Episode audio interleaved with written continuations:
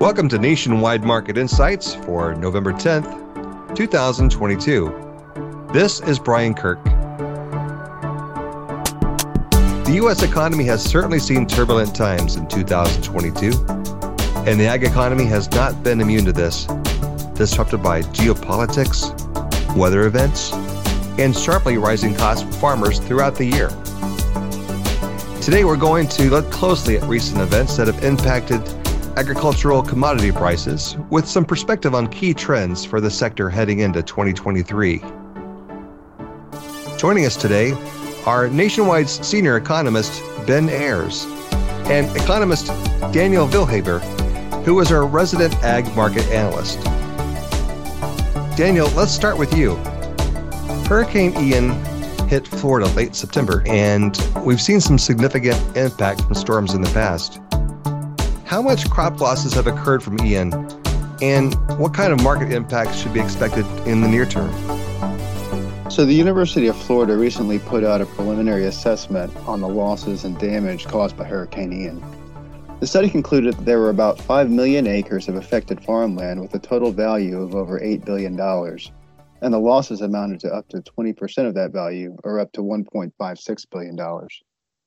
Largest losses are expected to come from vegetables and melon crops. But because it's still planting season for a lot of those crops, the final loss numbers will depend in part on how much of the lost crops can be replanted.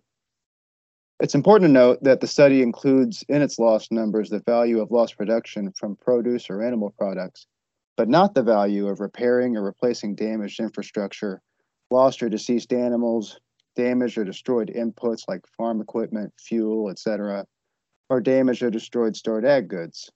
So while the $1.56 billion is a devastating loss for Florida agriculture, the total cost could still be much greater. Regarding market impacts in the near term, citrus was the commodity type with the second largest estimated loss, which is unfortunate because we're weeks away from peak citrus harvest season. The USDA's most recent forecast calls for a production of 28 million boxes of Florida oranges this season, which would be the lowest since World War II and down over 30% from last year's production, which was already considered low. Because Florida is such an important producer of citrus, we should expect to see higher citrus prices, particularly for oranges and orange products. Those products would especially include orange juice because oranges used for juice primarily come from Florida. For citrus, the hurricane compounded a pre existing problem for American citrus production, a disease known as citrus greening, which either kills trees or causes them to bear fruit that is smaller and lower in sugar. Well, thank you, Daniel. Let's stay with you on this next question. You know, we've been talking about the long-standing drought for the West for a while, but now drier conditions have spread to the Midwest and Southeast and is affecting water levels of the Mississippi what impacts could this have on supply chains for the ag industry, and how are crop conditions and yields looking amid the worsening drought conditions? Well, you're right. The mighty Mississippi is certainly less mighty than usual right now. Water levels are evidently low enough to have revealed sunken ships. Shipping vessels are being loaded lighter and to avoid literally getting stuck in the mud, and traffic has been more backed up as ships wait to travel down a channel that's narrower than normal. So shipping on the Mississippi is much less efficient and shipping prices are much higher than normal, but there really aren't any good substitutes.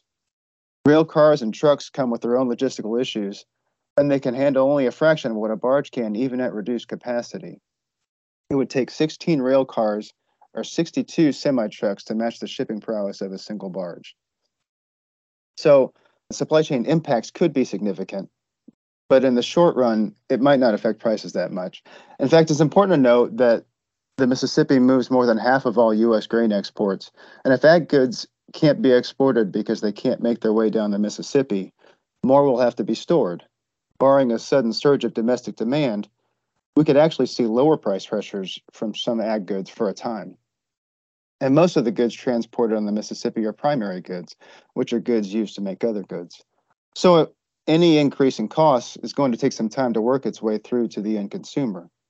But eventually, the higher transportation costs will work their way through, particularly if the lower lo- water levels continue for some time.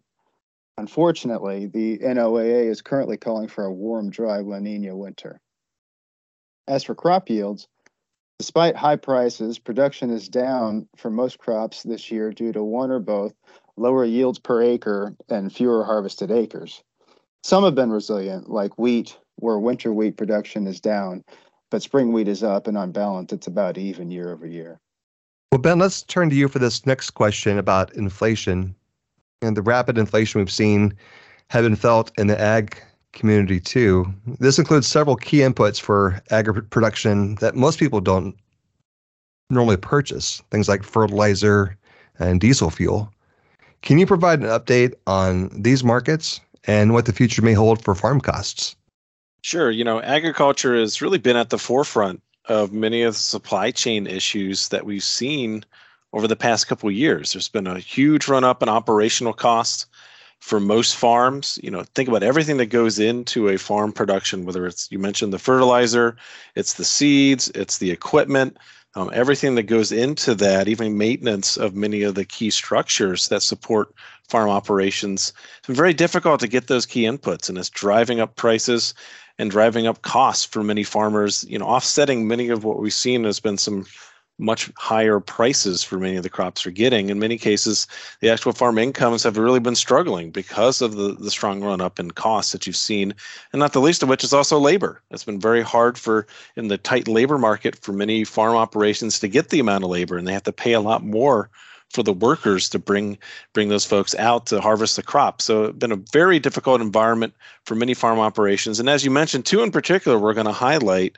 have seen some of the largest impacts, especially over the course of this year, have been fertilizer and diesel fuel. And these are things that most people aren't on most people's radars um, as far as most people that don't work in the agricultural industry, but certainly very key inputs within the process, both to increase the yields from a fertilizer standpoint and also obviously getting those goods to market when you think about diesel fuel costs and obviously supporting and, and providing the fuel for many of the, the farm equipment that many farmers use. And really, both fertilizer and diesel fuel those prices were going up over the course of 2021, but it really took off in the early stages of this year with the Russian invasion of Ukraine. And, and we, we've seen that fertilizer prices have climbed by one to 200% on average. And a lot of this is the natural gas that goes into making many types of the fertilizer. And, and nitrogen natural gas prices continue to be very high and haven't come down much over the course of this year, given the continued conflict there and the continued pressure that we're seeing on both the natural gas market because of how much that Russia produces and how much we've seen bans on being able to export and import those kind of uh, products across the globe, both within Western Europe, but also here in the US, where we've cut off those ties trade wise with Russia, given the conflict of what's going on in Ukraine. Um, diesel fuel, very similar environment. Yet again, prices were already going up um, but then they spiked above five dollars a gallon um, for for most diesel fuel costs in in late February, early March, around the time that Russia invaded Ukraine, and they stayed there, stayed fluctuate around a little bit, but still the average price of diesel fuel is about five dollars and thirty cents per gallon. And again, this is putting a lot of pressure on farmers and a lot of pressure on the transportation systems that support farmers and we're continuing to see that we're not getting the amount of supply, both because of what's going on in Eastern Europe, but also here what's going on in the US. Uh, refinery capabilities have been limited over the course of COVID, and we haven't been able to ramp up the refining capabilities, particularly for diesel fuel, especially given the big emphasis on what's going on for regular unleaded gasoline and trying to pump out as much of that to keep those prices down for regular consumers. And so, because of that, we've seen that diesel fuel prices have remained very high and likely to remain so. The, the, the energy uh, EIA projects that national diesel prices will remain a little bit about $5 per gallon over the fourth quarter, uh, maybe seeing some declines over the course of 2023.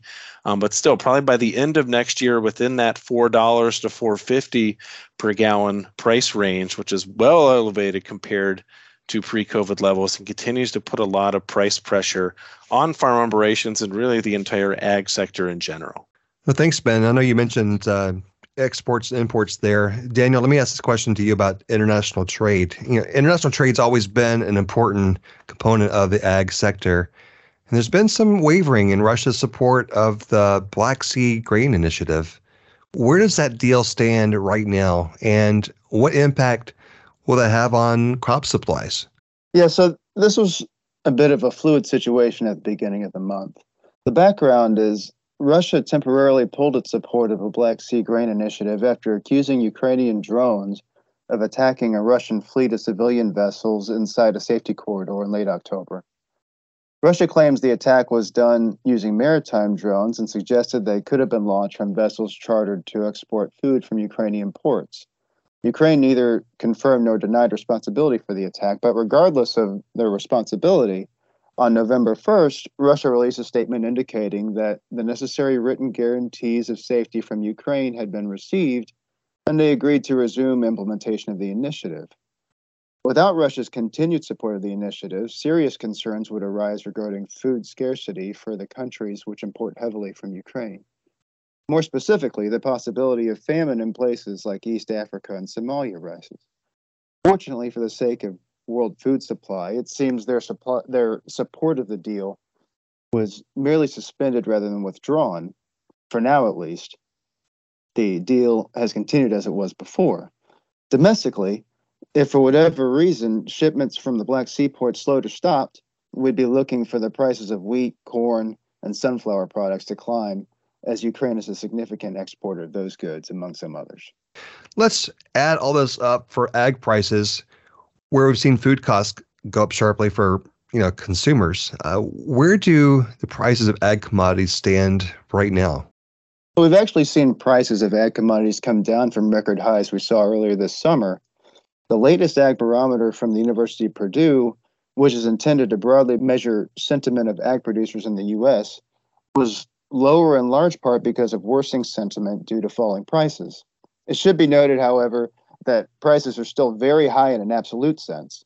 The lower sentiment comes from the fact that input prices are not falling along with the commodity prices themselves, so margins are getting tighter.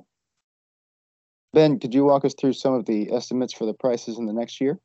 Yeah, can do. You know, it's uh, I'll add the caveat on the start of any forecast that we would put out that there's obviously a lot of cross currents here. Certainly, weather is a continued big factor. We've talked about that.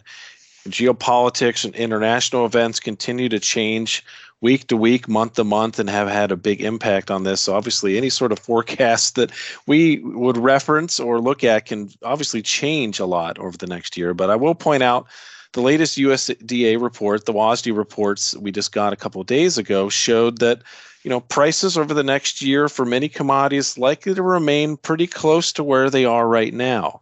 You know, estimates for corn show about 680 per bushel over the course of 2023. Um, we see that chicken and livestock prices should remain relatively close to where they are right now as well. So, kind of an upside downside here, I would say. You know, on, on the upside, that means that we're not likely to see prices continue to rise. And that's really been what's happened over the past two years is that many of these costs you know went up substantially. And there's big concern that maybe we even see higher prices going forward. It looks like most estimates right now don't show that um, but on the downside, probably shows there's not going to be much price relief from where we are right now. So when you think about what we're paying for food, what we're paying at grocery stores, likely going to be about the same a year from now than as, as it is right now. That's certainly, again, that's an improvement from what we've seen over the past two years, where we continue to see that prices can go up and up and up. It looks like hopefully we're at the peak of that, but probably not much relief when you look at food costs going forward, probably just more of the same what we're seeing right now, which hopefully if we see incomes come up and we see some more improved economic activity, um, that will help to balance that out, but certainly not easy for many folks who are already struggling to pay for that food cost that we see across the economy. Well, thank you, Ben. Also, thank you, Daniel. We're going to go ahead and wrap it up there today. Great job, guys. Hey, join us next week as we get an outlook on holiday retail spending make sure you subscribe to this podcast so you can be notified as soon as the next episode is released. Until next time, for Nationwide Market Insights, this is Brian Kirk. The information provided by Nationwide Economics is general in nature and not intended as investment or economic advice, or a recommendation to buy or sell any security or adopt any investment strategy. Additionally, it does not take into account any specific investment objectives, tax, or financial condition or particular needs of any specific person. The economic and market forecasts reflect our opinion as of the date of this report and are subject to change without notice. These forecasts show a broad range of possible outcomes. Because they are subject to high levels of uncertainty, they will not reflect actual performance. We obtain certain information from sources deemed reliable, but we do not guarantee its accuracy, completeness, or fairness. Nationwide and the Nationwide N and Eagle are service marks of the Nationwide Mutual Insurance Company. Copyright 2022, Nationwide.